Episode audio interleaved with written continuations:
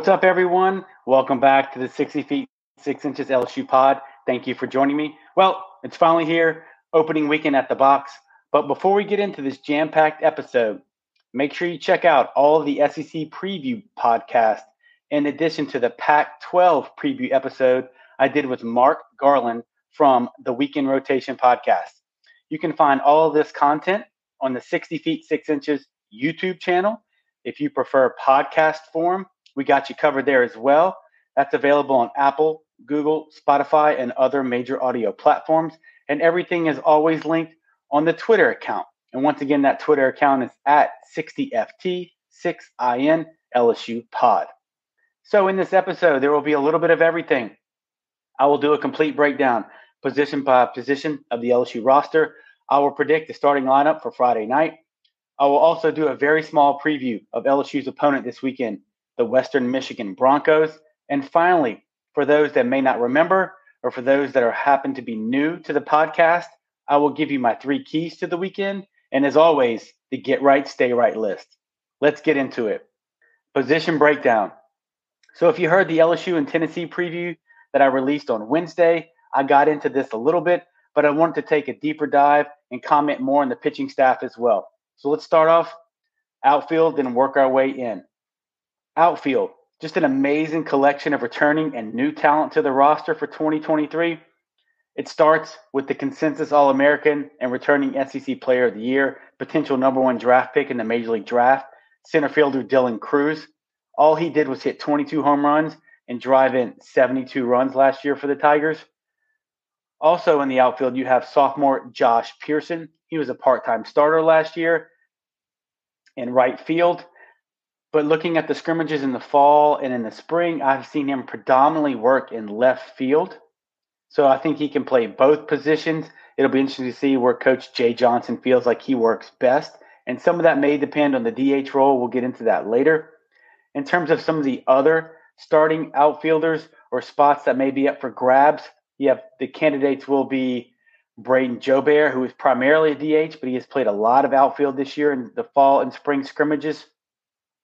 You also have sophomore returning outfielder Josh Stevenson. I love his defense, but does his bat play from an everyday perspective? I think you may see him be more of a late inning defensive replacement and get some at bats early in the season. And then moving on to the freshmen. Jay Johnson and those guys did a great job bringing Paxton Kling to campus. Kling is physically ready. He seems to have all the tools, and I think he's going to take over for Crews next year in center field. And they also have freshman outfielders Mick Paul from Utah and then Zeb Ruddle from the Monroe area. And the, both those guys have performed very well in the fall and in the spring. Ruddle hit a ton of home runs in the fall, and their defensive skills have flashed at times as well. I think you will see a rotation of Jobert, Stevenson, and Kling early on. I think Pearson retains his spot as a starter in the outfield last year. And another thing I think you need to watch out for is, you know, if Pearson doesn't hit, then what does that look like? Does Jobert slide into one of those outfield starting roles permanently? Does Kling now take over right field and then left field's up for grabs, depending on who's swinging the hot bat with regards to Pearson, Stevenson, and can you get by defensively with Jobert in the outfield? That also may depend on what Paul Skenes' situation is and what the DH role looks like. So a lot of moving parts. It's going to be interesting to see moving forward. And before we get into SEC conference play, what those spots look like around the All American Dylan Crews.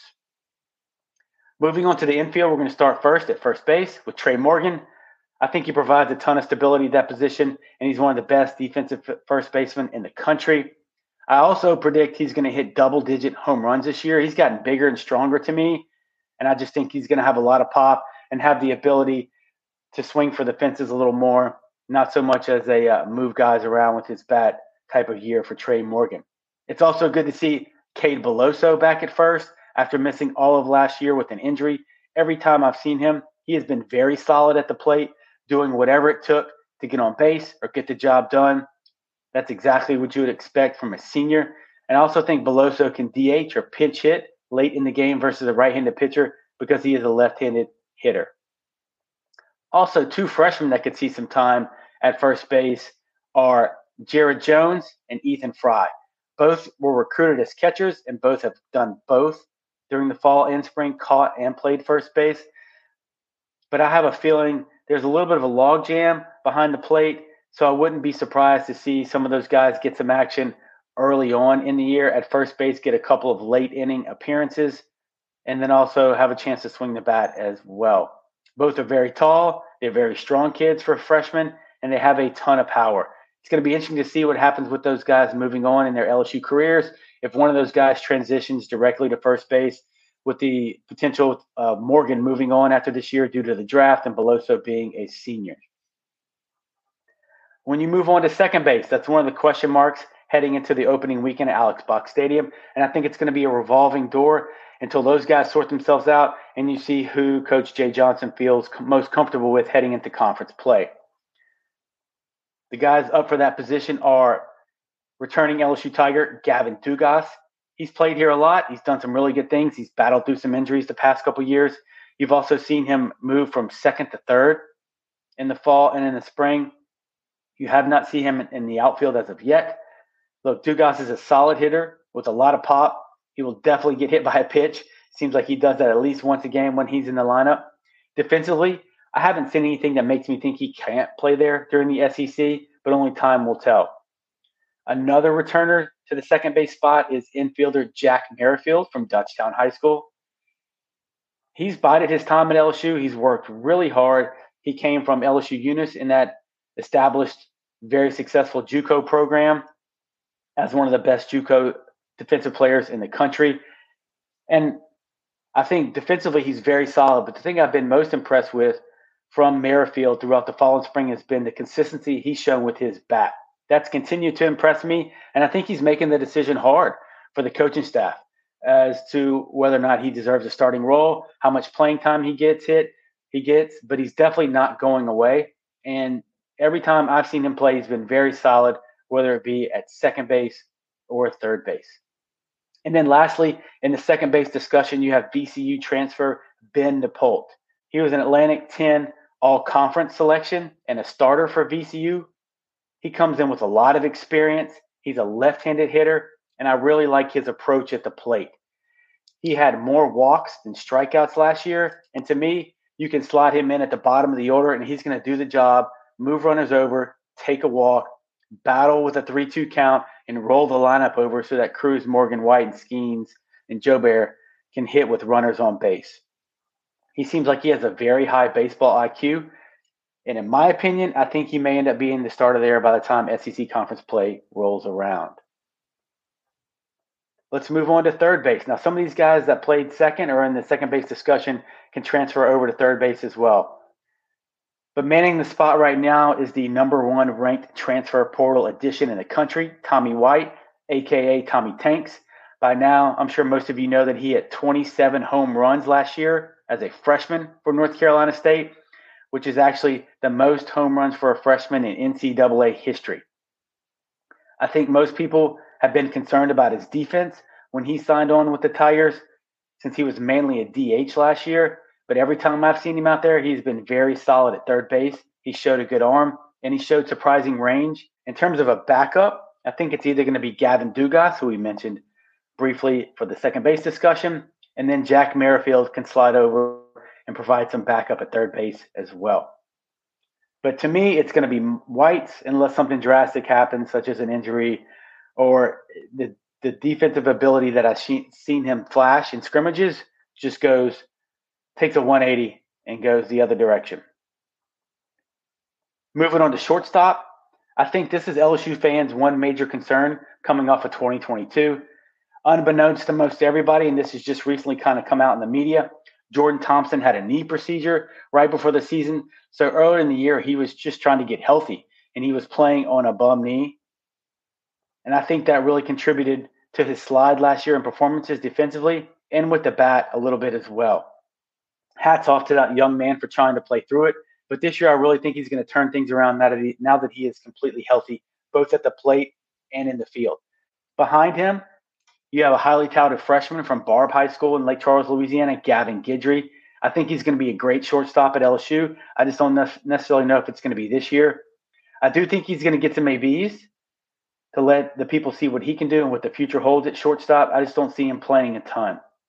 You can also see Nippolt slide over to that position as well, so he can play short and second base. I've seen him do that in the scrimmages, and he's looked just fine over there as well. All right, moving on to the catchers.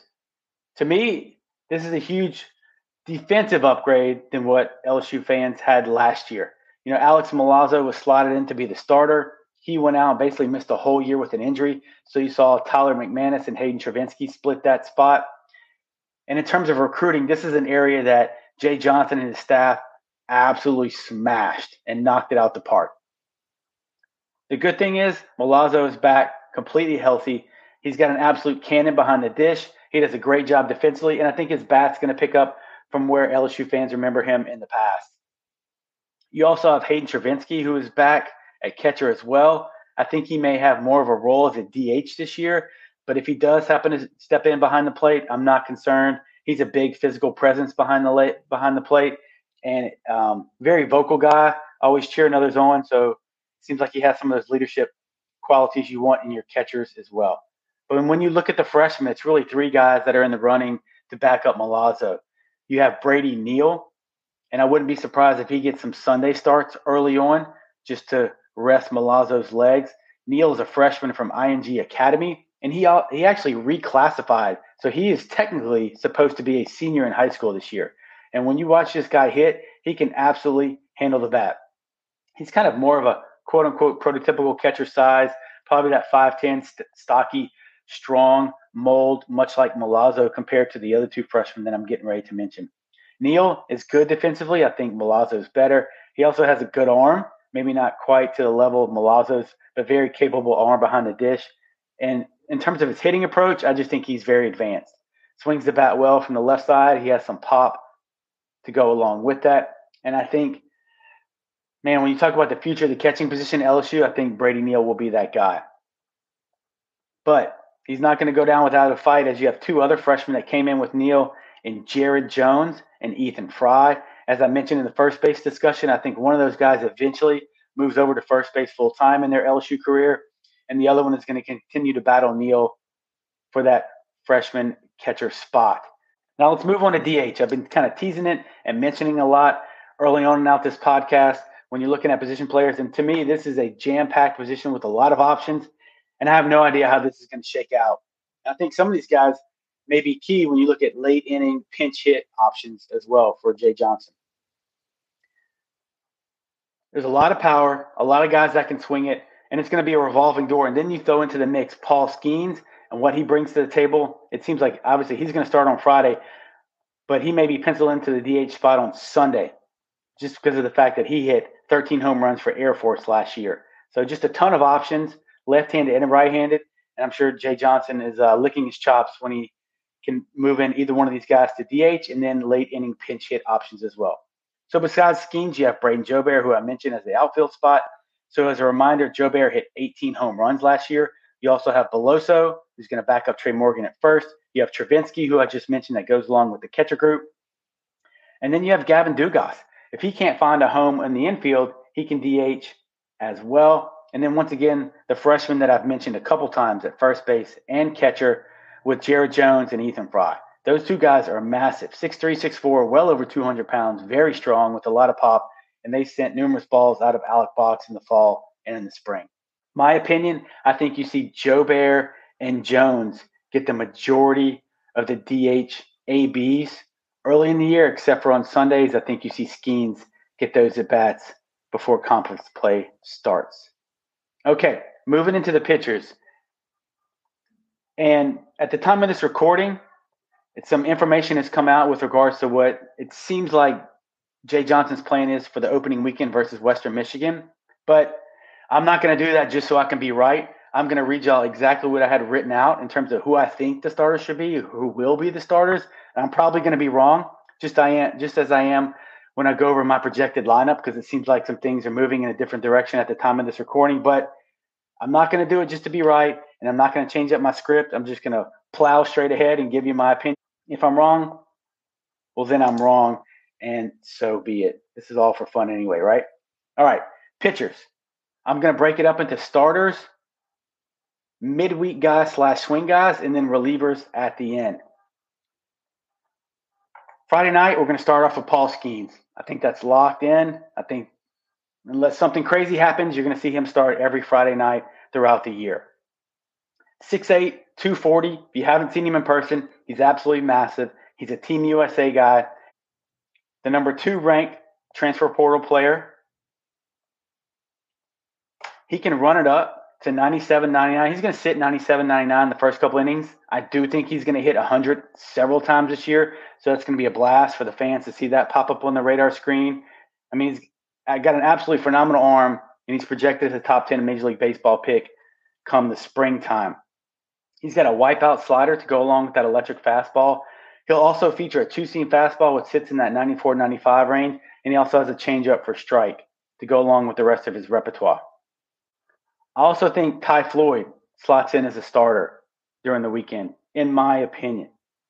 Now, if something comes out later that he's not starting this weekend, so be it. But to me, I think Floyd starts. I think he could be a great Saturday starter. Last year, he started 10 games for the Tigers in 2022. He went 5 and 4 with a 3.77 ERA. I saw him pitch very recently. I think he is poised for a breakout year, much the same that Jordan Thompson is. Everyone has always wondered about his off speed pitches for strike to go along with his mid 90s fastball. And from what I saw the other day, one, he does have those pitches for strikes. To me, his changeup looks absolutely phenomenal. And I think that's ahead of his curveball. And his curveball is getting better. And I think he's still trying to develop some consistency with it. But when you have a changeup for a strike and you sit 94 to 96, and then you can flip in a breaking ball for a strike as well, maybe 2 0, 1 0, 2 1, that just makes it even tougher for those opposing hitters to lock in on you. So I think Floyd is poised for a very big year this year. Moving on to the third starter, for me, it's Thatcher Hurd out the gate. Now, are they going to take it slow with Thatcher Hurd? I've seen him throw three, four innings in scrimmages, but I can understand the understand the hesitancy as we're ramping up the season to maybe only give him three innings and let him build up some strength, make sure everything's good with the back. For those who aren't aware, he is a UCLA transfer. He is a right-handed pitcher. He was the number seventh ranked portal player this year. He did miss most of last year with a back injury, but he was lights out for UCLA before that. He had a 1.06 ERA and a 138 batting average against in six games started for the Bruins. He also has a mid 90s fastball, but he's more of a slider, tight cutter type of a pitcher, and he also has a hard breaking ball. So everything he throws is hard. Hard slider, or cutter, and then he has a hard breaking ball to go along with that fastball. I'm not sure if they'll start him out in the midweek, but to me, I think he's a great Sunday option, or you can flip him and Ty Floyd, right? One on Saturday, one on Sunday. And there's somebody else that's going to challenge for that spot, I think, later on in the year. But to me, I go with Hurd just because of his ability to pitch college level games and high level games for UCLA last year. And I think LSU fans are going to be pleasantly surprised with how good Thatcher Hurd is this year and a welcome addition to the staff for 2023. Now, getting into my midweek swing guys, these are guys that I think could potentially start on the weekend, but at the beginning of the year, they're going to start in midweek. They have the ability to go three, four, five innings. And when I say swing, that means if, if uh, let's say Christian Little, we're going to start out with him, the Vanderbilt transfer. I think he can start games and give you three or four innings. And then on the weekend, he has the ability to give you maybe two innings in relief, and then he's back ready again for that midweek starting role. And he's somebody I think will challenge for an SEC starting spot down the road. But the caveat with Christian Little is what did they do with him now that Grant Taylor got hurt? So it seemed like Grant Taylor was going to pencil into that closer role. And Little has spent time in the the bullpen with Vanderbilt early in his career. So I think I think they could start him midweek. And I think they could push him to the back end of that bullpen to let him take Grant Taylor's role. So it's very tough right now with the pitching staff to put definitive answers on everything. Right now, to me, it's just guesses with a lot of guys. But I've seen Little pitch. He's anywhere from 92 to 96. I think he has some more in the tank. He has very good movement with his fastball. He has three other pitches for strikes. He will throw his slider and his changeup at any point in the time even if he's down 3 1, he has a ton of confidence in that. And he also has a curveball that he can flip in there for a strike as well. I like his demeanor. It just depends on the conversations that he had with LSU transferring from Vanderbilt. I don't know if he wants to be more dominant in terms of a bullpen guy, but I think he wants to have more. He wants to take on more of that starter's role, expand his repertoire, get more innings under his belt, obviously to prepare for his future in Major League Baseball. But for me right now, Little is really a perfect swing guy. You can use him either or, but I like his repertoire. And like I said, I think if he moves more into that reliever role, I think you'll see his fastball velo jump up into the more mid to upper 90s to go along with that really hard slider that he has. That's it. That's really about 89 to 90, 91. Another swing guy is sophomore returning right-handed pitcher Samuel Dutton. So if LSU fans remember, Dutton was the Sunday starter last year through SEC play. 11 games started for the Tigers in 2022. I think he can easily fill this role of a midweek swing guy since he's kind of done that in the past. He'll have a low 90s fastball to pair with a breaking ball as well. And then the other guy that fits into the midweek swing guy, swing category for me, that everybody is excited about around the program, fans and media, is the big freshman right-handed pitcher from Texas, Chase Shores. And when I say big, he's big. He's a true six eight. So him and Skenes look like twins out there. He has a big arm and big potential, and I think he's going to be an absolute stud for years to come for the LSU faithful. You're going to love watching him pitch. He's going to sit 97, 99 early on, and no, that is not a typo. I did not misspeak. I think he's going to hit 100 several times this year. He's also got a wipeout slider to pair along with a changeup. At times, look, he's a freshman, so he can lose his motion. He can get a little wild out there just in terms of walks, not really getting hit around. More so from a control perspective, he could walk one or two guys in a row. I've seen it happen in scrimmage, but he has the ability and the stuff to get out of those jams. Another thing for his size, he's very smooth on the mound. He doesn't look unathletic. He's not herky jerky. He moves very well. He's got a nice, easy motion. And to me, he has the stuff to be a starter. A lot of people want to put him in the bullpen because he throws so hard. But you got to remember with the bullpen, there's a lot of other things that go into it just besides velocity. I'll get into that a little bit later. But he's got three pitches for a strike, maybe some inconsistencies in his secondary stuff and his motion. But when he throws that hard and he can be that dominant for long stretches of a game, to me, that's screams starter. I think you get his feet wet starting midweek games early in the year, like a Southern, like a Nicholls. Uh, I forget who else they had, McNeese or Lamar. Give him three innings to get his feet wet, and then come conference play. Is he ready to take over a Sunday role? He's got the stuff to do it. So I think Chase Shores is a great swing guy early on, but he's going to push for an SEC starting place once conference play or the middle of conference play comes around. Now, relievers, there's a ton of guys out there, as you would imagine. So I'm going to split them up into right handed and left handed pitchers just to make things easier so we can keep track of guys. So, first off, let's start off with the righties. Returning reliever, right handed pitcher Bryce Collins, he's back after appearing in 20 games for the Tigers last year. I think he made a huge leap from last year to this year. I'm excited for everybody to see him take the mound. So last year, if you remember, he always had that big curveball for a strike, somewhere in the low 70s, but his and his velocity was around 89 to 91 with his fastball. But now he's up to 94, 95 consistently, and he's still got that big curveball for a strike that's going to float in there around 74. He's also added a changeup and a cutter. One thing that fans are going to notice is that everybody has developed in terms of their ability to throw multiple pitches for strikes. Nobody's just going to sit there and pump fastballs all day, kind of like what we saw with Gervase and Reyzelman last year. Those guys in the pen and starters are going to have two for sure, if not three or four pitches for strikes just other wrinkles that they're going to give those hitters to think about besides pounding 95 into the zone. So back to Collins. It's been very impressive to see him throw those other pitches for strikes and his velocity jump has been really impressive. Last year, he was kind of a middle bullpen guy. He would get you through like five or six innings, that is. And then now I think he could slide into the back end almost as a setup guy with his fastball jumping up in terms of velocity. Another guy from the right-handed side of things is Junior Blake Money. So as y'all know, he began the year last year as the Friday night guy for LSU, but eventually moved to Saturday after Ma'Khail Hilliard took over that role. And I think this year's role for LSU is going to be more based out of the pen with the ability to go long if needed. And he brings a ton of experience to this role. So one thing for Money, being a starter, so he's got that stamina and he has the ability to go multiple times to the order. So if for some reason a starter gets knocked out early, you can see money come in and go three, four, five, save the pin and get it to your late inning guys. And I think that's a valuable add in the bullpen.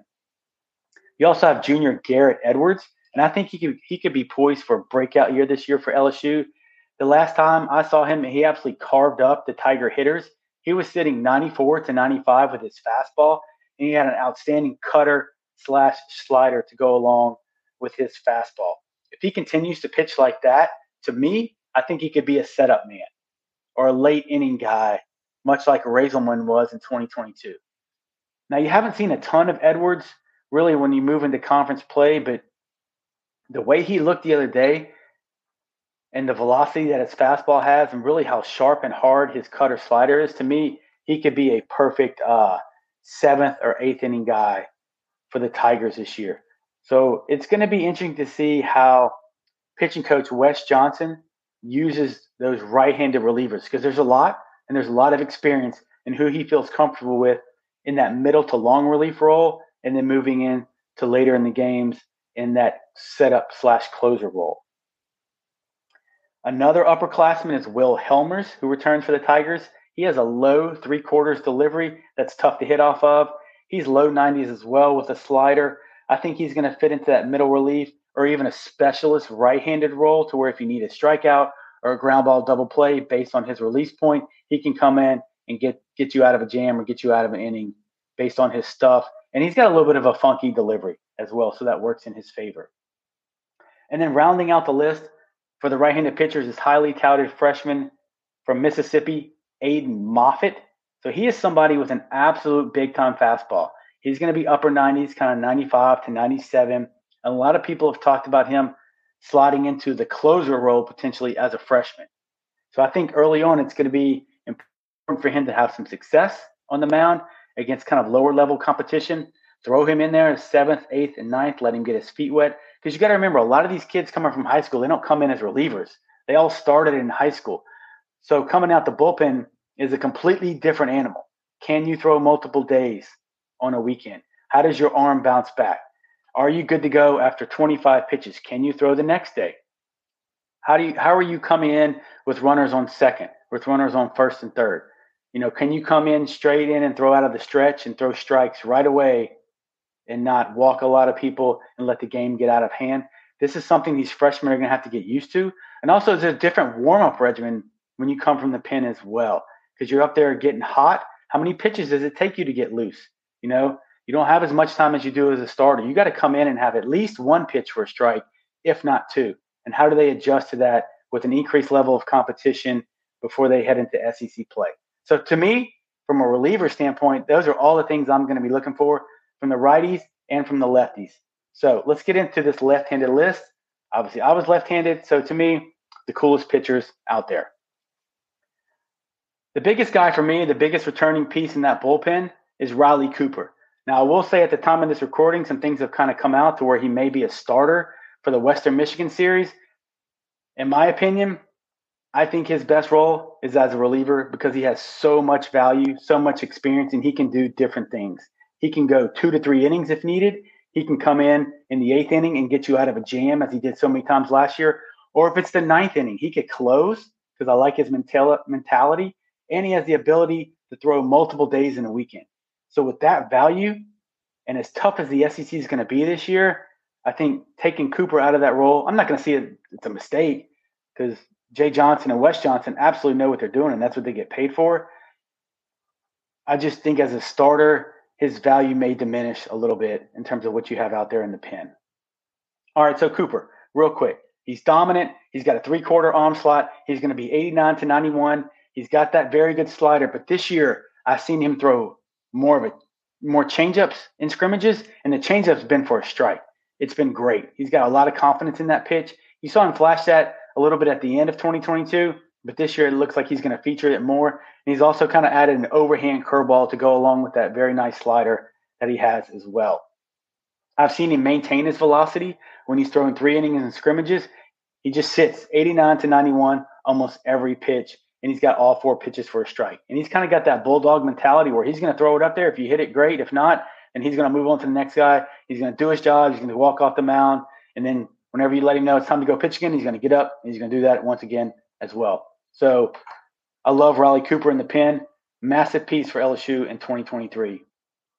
You also have JUCO left-handed pitcher Nate Ackenhausen. I don't think I've talked about him enough. I don't think a lot of people have talked about him enough. But as you saw, if you remember in that Southern Miss regional, the pen was just taxed. The starters a lot of times couldn't make it through four or five innings throughout the year. So guys like Fontenot, Vietmeier, Cooper, Collins, Gervase, Reyzelman were just overloaded in terms of their arms and their legs because they were being called upon numerous times throughout the weekend to come in in high leverage spots and get outs. And I think with Ackenhausen this year, he gives Riley Cooper some backup from the left hand side of things. A JUCO guy, so he's experienced. He's very much in the mold of Riley Cooper in terms of stuff and style. Not so much low three quarter, more of an overhand delivery from Ackenhausen. He's going to sit 89 to 92 with his fastball, but he's got more of a hard overhand breaking ball that's going to be anywhere from 78 to 80 that he can throw for a strike, that he can bury when he's ahead in the count. So he's more of a curveball guy, whereas Cooper is more of a slider guy. And I think he's just going to help out Cooper in that pin and take the load off. And he could potentially be moved into that swing role to where he could get a midweek start and go three or four innings. I've seen him do that in scrimmages. But I think moving forward for the Tigers in 2023, he's going to slot right in to that bullpen role and do whatever you need. Late inning out, lefty specialist, or that middle relief role. Ackenhausen, a big ad for Coach Wes Johnson and the pitching staff. I want to mention two talented freshmen that came in this year from the left-handed side. You have Griffin Herring from Southlake, Texas, and then you have the local kid from Central Louisiana, DJ Primo. Both of them are really similar in terms of stature and stuff. When I've seen them, their deliveries look very similar. Their arm slots look very similar. They're both kind of that 90 to 93 range as lefties. They both feature a slider and a little bit of a changeup as well. All right, moving on. Let's talk about Western Michigan. I'm not going to do a massive breakdown on Western Michigan, just a couple of bullet points, and then we're going to get into the three keys for the weekend and the get right, stay right list. The Western Michigan Broncos out of the MAC conference. So last year they went 18 and 36, and they were 15 and 24 in conference play. So not good at all. I will say the hitters, though. I think LSU has to be careful with a couple of these guys. They do return four of their top five hitters from 2022, and these guys put up really good numbers. So just a couple of names to look out for for the LSU faithful as you make your way to Alex Box this weekend. Infielder Gavin Doyle, he was second on the team with a 343 average, three home runs, and 45 RBIs. He did hit 18 doubles. Outfielder Dylan Navarre, he was the MAC freshman player of the year last year. He was also a collegiate baseball freshman All American. He hit 325 with 11 bombs, which led the team, and then 49 RBIs on the year for Navarre. He also had 20 doubles. So, very impressive year by that young man as a freshman. So, I think on the scouting report, you highlight Dylan Navarre right there. He's looking to build upon that as a sophomore. Home runs, doubles, can do it all for that outfielder for Western Michigan. Moving back to the infield, you have Jimmy Allen, who hit 315 with five bombs and 31 RBIs, 11 doubles, and three triples. And then finally, infielder Cade Sullivan. He was second team all conference last year for the Broncos. He hit 310, 10 home runs, and 52 RBIs, which led the team. So to me, these four guys are going to be hitters that you absolutely have to highlight on scouting report and guys that you don't want to beat you. The rest of their lineup is very ho hum. They returned some experience from a bad team last year. But I do not want these guys to beat me in late inning scenarios with runners on base because that can, they can absolutely run the ball out of the ballpark. And as you can see, they hit a lot of doubles as well. Moving on to the pitchers, I'm not trying to be mean or hateful, but their pitching staff was absolutely horrible last year. They had a team ERA of 8.77. Yes, your ears did not deceive you. 8.77 as a team out of 293 division 1 baseball teams they ranked 285th in team era so the ninth worst in the entire country as a staff they had a 339 batting average against and they gave up 12.86 hits per nine innings pitched which was the fifth worst in the country so they gave up a ton of hits and a ton of runs on a colossally bad level I would imagine the LSU hitters are looking to tee off on these guys this weekend once they hit their scouting report to get the box rocking early. Let those freshmen get in the game and have some fun for their first college experience of the year. Very quickly, four guys that will probably start and a key reliever. You have left-handed pitcher who is a senior, Dane Armbrustmacher. It's a very difficult name to pronounce. Can't wait to hear Bill, Bill say that over the weekend. Dane Armbrustmacher. 14 games started, a 6.47 ERA. That's one of the best on the staff, unfortunately. 65 innings pitched, 85 hits given up, and he did have 73 Ks in those 65 innings pitched. So he's a senior. I wouldn't be surprised if he's the Friday night guy. Right handed pitcher Crandall, 10 games started, 7.19 ERA with a 356 batting average against. I promise I'm not making these numbers up. Left-handed pitcher Joe Shapiro, seven games started. So right there, I think those are your three starters. Probably two lefties and the right-handed pitcher in Crandall. And a key guy out the bullpen is junior right-handed pitcher Hayden Berg, a team high 17 appearances, 56 innings pitched, and 60 Ks. So I told you that was going to be a short scouting report on Western Michigan. Not a very good year last year. Struggles in the pitching staff, but those four hitters are people to watch out for, and they can absolutely swing the bat. So if you're a Tigers pitchers, I would definitely would not take those guys lightly. Okay, for those that are new to the pod and for those that are returning to the pod and may have forgotten, I always like to give you the three keys to the weekend. This is for every weekend series on the upcoming opponent. And I do think LSU will handle the Broncos very easily, and I think they will sweep them. So my keys are pretty generic.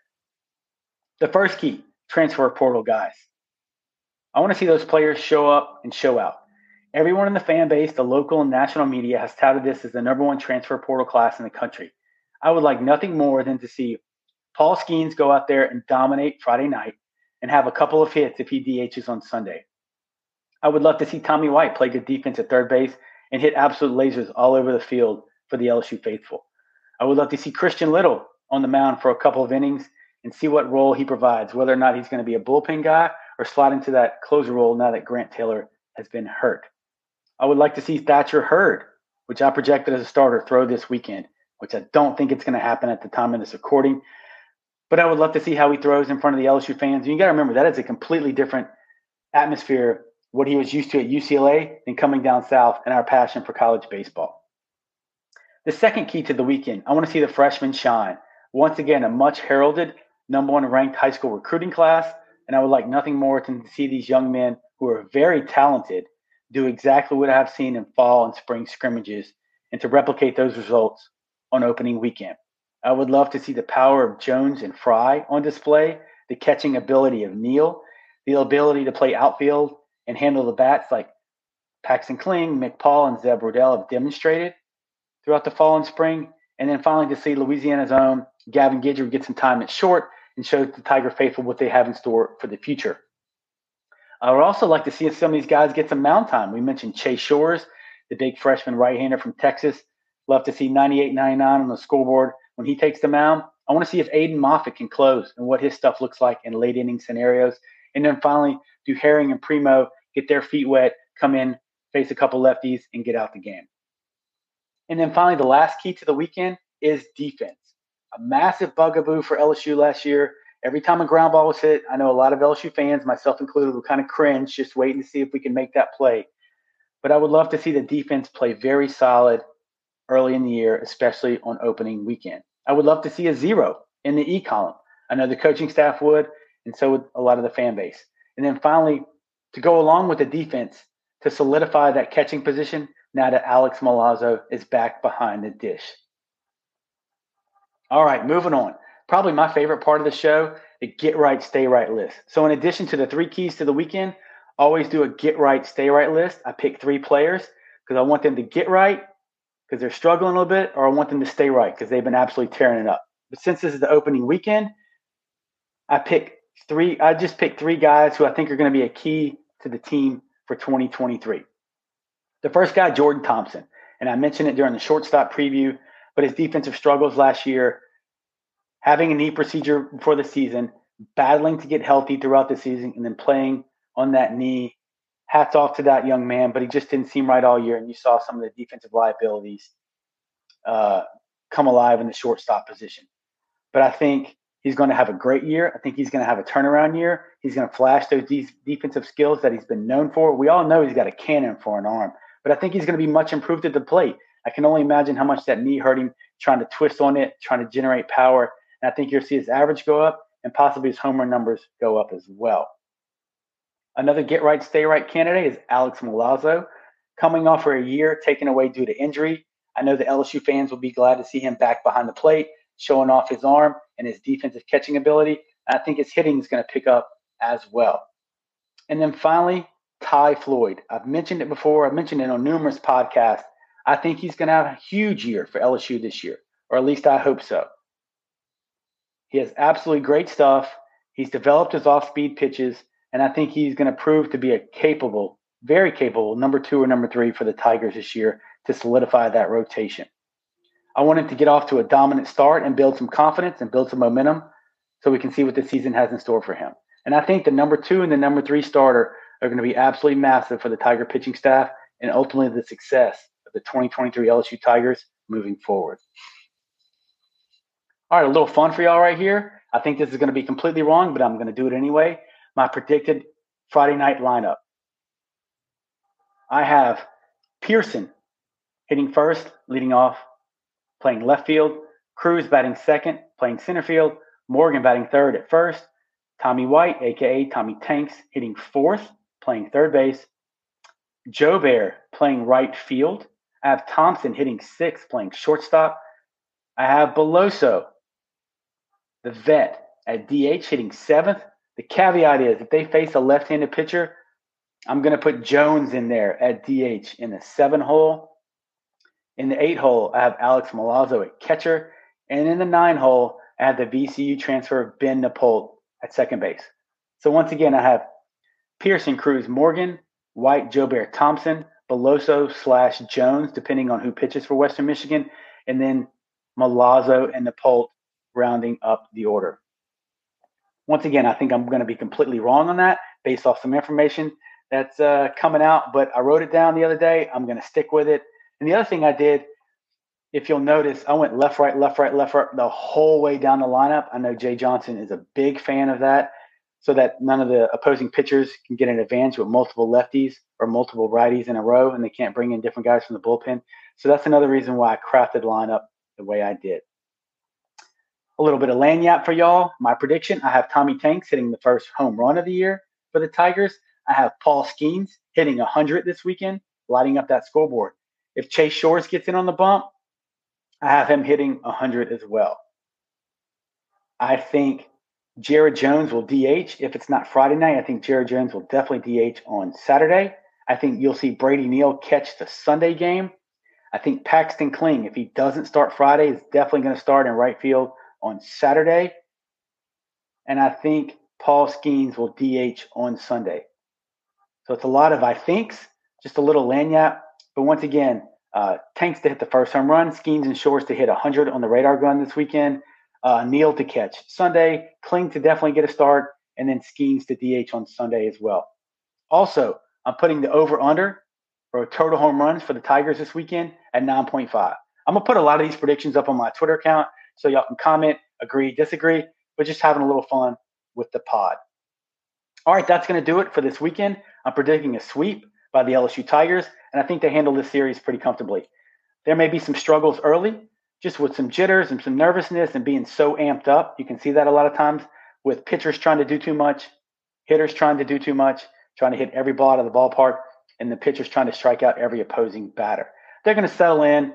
Their talent's going to take over. And I think the subs are going to be able to get in there and show Coach Jay Johnson what they can do facing a different opponent. But can some of those Western Michigan hitters that I previewed make some noise and do some damage versus LSU pitchers? I think they absolutely can. But I think if they do that, it's going to be more towards the later end of the game against maybe some inexperienced relievers that pitching coach Wes Johnson and those guys throw out there later in the games. That's going to do it for this week's LSU position player and Western Michigan preview on the 60 feet 6 inches LSU pod.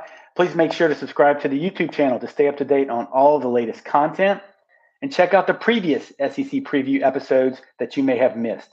Follow and hit that notifications bell on Twitter. Once again, the account is at 60FT6IN LSU Pod. And as always, the pod will be available on Apple, Google, Spotify, and other major audio platforms. This episode will be linked via the YouTube channel, on the Twitter account as well. Be on the lookout for the Western Michigan Review Pod. And until next time, y'all stay safe. And as always, go Tigers.